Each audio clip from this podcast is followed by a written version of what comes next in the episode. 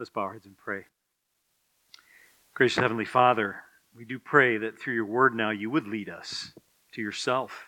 You'd fill us up with your spirit, with hope, with grace, so that we may shine your light brightly to all those around us. Thank you for this day of celebration and this day where you pour into us again. In Jesus' name, amen. It is just a joy to be with all of you. Thanks so much for your warm welcome again. Those of you who don't know me, I'm Pastor Mike Newman. I serve as president of the Texas District of the Lutheran Church Missouri Synod. That means just uh, a partnership of 400 congregations across Texas that are walking together with you. So it's a great blessing uh, to be able to uh, be a part of that and to celebrate this day with you in the congregation. God has been faithful, hasn't He? I mean, to fishers of men, hasn't He been faithful? I'm walking with you through many, many things. And here we are celebrating Pastor Ridley's installation as senior pastor and embracing their family, Stephanie and William, and new baby on the way, and just new horizons and new joy. It is really something to see what God has done. Life isn't always easy. There are ups and downs. You know what it's like. You live every day. You experience the rigors of life. For churches, too, there are ups and downs. We don't know what's coming. Sometimes there's tougher times, and uh, other times there's celebration. But through it all, if you needed, if you came into the room today wondering if God is hearing your prayers, if He's walking with you, if He's faithfully attentive to you, maybe it seems like He hasn't been, well, today you can circle the day and say, God showed up because we see His faithfulness in this great celebration, in this installation, in this provision of God for this congregation. God has shown up, and it's a great thing. I wonder um, if the disciples needed a little bit of that encouragement along the way as well. They were going through a challenging time in the reading today from Matthew chapter 17. Just before that, Jesus let them know again, in, with full disclosure, that he was going to suffer, he was going to be crucified, he was going to die, and he would rise again. But that was hard for his disciples to take in. They'd been walking with him for quite a while. And here he was giving them that difficult news. It was not going to be an easy journey as he faced Jerusalem. And so he took them up on this mountain, Peter, James, and John. And there they were. They went off together frequently to pray. But he went up there and something remarkable happened. You've heard it before, probably, this account of the transfiguration of Jesus. Did you notice what took place on that mountain? I hope you saw that for weary disciples, God brought his treasure, his surprising grace, his gifts, his blessing. He showed up to help them and encourage them when times were not easy, when they were worried and anxious and wondering about the future. He showed up. He brought treasure. That's what God does. And that's what one thing I hope you take away today when you head back home is that no matter what you're going through in life, you can trust God and His grace through Jesus Christ, and you could say, But I know somewhere in the middle of this is God's treasure. Lord, show me your treasure in the middle of what is even difficult, what is challenging. God gives you treasure. And He gives you that treasure not only to bless you, but so you can bless others and share that treasure with others. And that's what we saw in the Mount of Transfiguration. Uh, there, a number of things took place in, in that account. First of all, the obvious ones Jesus shone brightly, brighter than lightning, gleaming like the sun, as Pastor Ridley talked to the kids about. He changed, the word is metamorphosis there in the text. Uh, he was transfigured before them, the glory of God. So, here for the dusty, tired disciples, after many journeys with Jesus and some persecution brewing, there they saw the glory of God. This is truly the Son of God. Wow. Wouldn't that boost your spirits? The treasure of God in the flesh coming down to us. That's the way God works. And then the voice from the cloud This is my beloved Son. Listen to him. God spoke audibly from that cloud. Don't you wish that would happen to you sometimes? You know, you're going through it, you're wrestling with God, you're saying, Show me the way, just do something. Wouldn't you love just to hear the voice of God? And there the disciples heard the voice of God, affirming Jesus as his son and directing them to pay close attention. Hear his word. That was going to be their lifeline, their guiding, uh, their guiding uh, force in life. I don't know if you noticed the other thing, but you know, Moses and Elijah appeared, which is great. But how, how did Peter and James and John know it was Moses and Elijah? You know, isn't that, it shows, it reveals another treasure, doesn't it? Another mystery of the communion of saints, the community of the church, that without introductions or Peter nudging Jesus saying, Who are those two guys? They knew immediately that they were one under the God of heaven, the saving God. This was the community of faith. That says so much about another treasure we have this side of heaven, and this vale of tears on this earth, that God knits us together as His family. Not only those who've gone before us in heaven in the community of saints, but this beautiful community called the church. There's something mysterious, surprising, and beautiful about being in a church family. And it's something that not only do you need, and that we're just we just barely even scratch the surface about what the fullness of this means as we care for each other and walk with each other and speak into each other's lives and support each other and walk in the Word together. And there's so much more to the church than an hour on Sunday.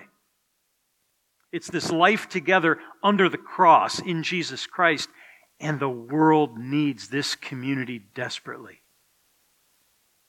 The unconditional love of God in Jesus Christ, a new identity in Him, the forgiveness of sins, the hope of heaven, the eternal hope. The world needs it. These are the treasures God gives you and me. Now, sometimes, however, they get a little covered up, a little hidden, right? Like they did for the disciples, perhaps, because life is not easy. It's hard, it's rigorous, difficult. You know, there are some fun things that happen in life. It's true. I've read about Max McClung. If you read about Max McClung, did you see the slam dunk contest in the NBA All Star? And this is a guy from, he's not even in the main NBA. He's in a minor league ball club, and he won the NBA slam dunk contest. That's a nice surprise. It's great. But I could barely remember his name, and probably next year we won't remember it at all. That fades, right? The surprises of the world fade. Uh, same thing as I was driving here last night. I was a little hungry. I was getting a little late. I thought, I, and I didn't do any research. I said, I wonder where I can grab a bite to eat. And guess what? I saw a sign Chick fil A. That's a sign from God, right? So I enjoyed my Chick fil A, but, you know, even Chick fil A fades away. The surprises of the world fade away. The treasures of the world get destroyed by moth and rust, Jesus says. These are temporary. And too frequently, the world serves up something much different than treasure. All you have to do is pay attention to the 24 7 news cycle and see all those things that make you sad or anxious or scared or make you lose heart, whether it's an earthquake that ends the lives of tens of thousands of people and there's suffering that is beyond what we can even comprehend, or it may be anxiety over the political divisions or war or illness. There's so many things that the world serves up that just show how broken our world is and how broken our lives are in our sin. And it's not just from outside.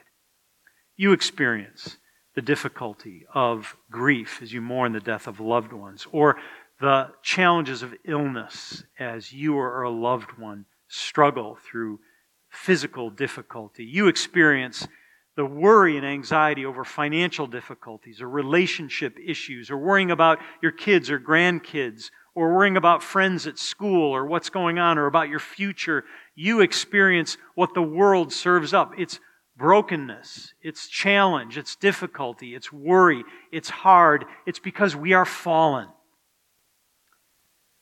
And it just makes the case for what we all need.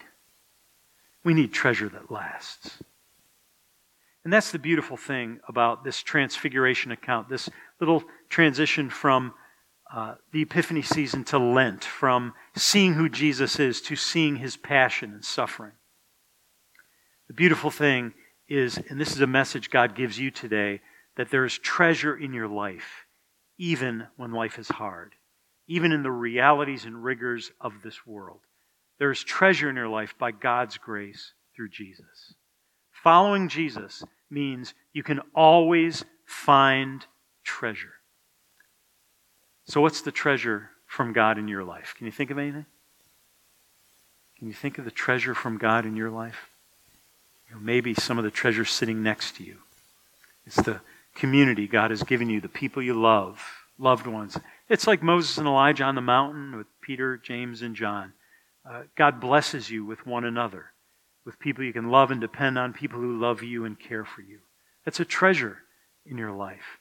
What other treasure can you think of that God has given you? Is it coming in mind?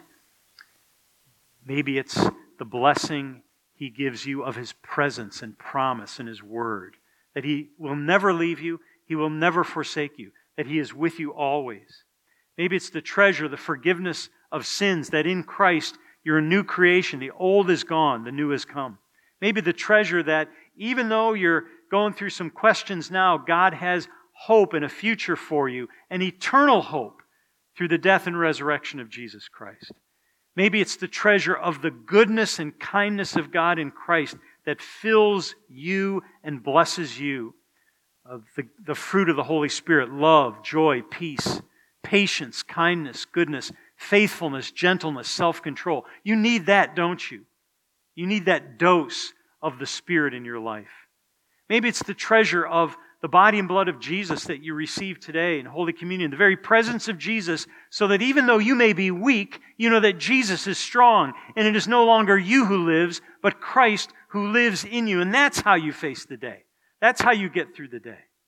Maybe it's the treasure of prayer, casting all your cares and anxieties upon God, for He does care for you, and He hears you, He listens to you, and He tends to you. Maybe it's all the treasures of His provision, all of His grace in your life. And you could tell the stories, right? You can give the testimonies of how God is alive and well and how He brings treasure to you all the time. No matter what you're going through, no matter what life is like this side of heaven, God shows up. And He shows up today again with the treasure of His Word, His encouragement for you, His blessing. He is with you, He is for you, He loves you, and He'll never let you go. I was working in my garden yesterday, and I live in San Antonio, and it's a little more, uh, it's not as uh, growing as much as Houston is. Houston has a little more humidity, coastal plain, but San Antonio is a little more wintry and uh, deserty right now. But I was clearing out, you know, all the dead leaves and the branches and all the things that happened after we had our first couple of freezes and piling them in a garbage can. And uh, lo and behold, beneath all this decay, I saw coming up from the ground, what do you think I saw? Little green sprouts, little green shoots, even a couple little flowers under there blooming. That's the treasure God gives you and me under the decay of this life. And I'll tell you, that's what this world needs. That's what the world needs.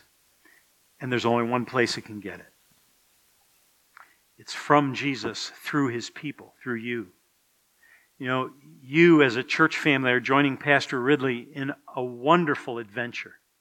You've been doing this for a while. Now God has given you a brand new season to bring the treasure of Jesus Christ to a world that is just desperate for the goodness of God. You do that as families. It starts at home as you love one another as husband and wife, parents and children, grandmas and grandpas and grandkids, even great grandkids. And as you reach out then to neighbors, coworkers and friends.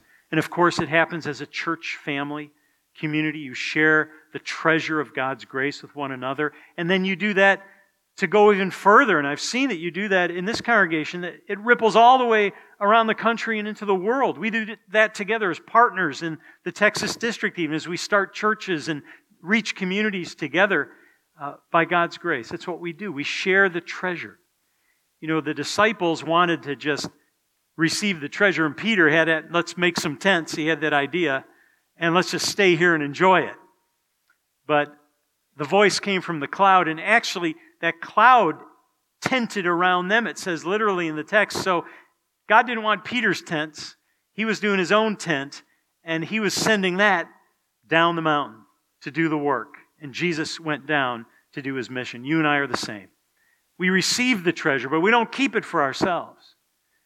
We're here, you're here to share that treasure with people in your life at school, at work, at home, in this community beyond. I can't wait to see all of the things God does for you in sharing this treasure with the world that needs it. The narrative in our world right now is negative and destructive and hopeless and anxiety filled, but you bring the narrative of the gospel. You bring the good news of salvation, our refuge and strength in Jesus Christ.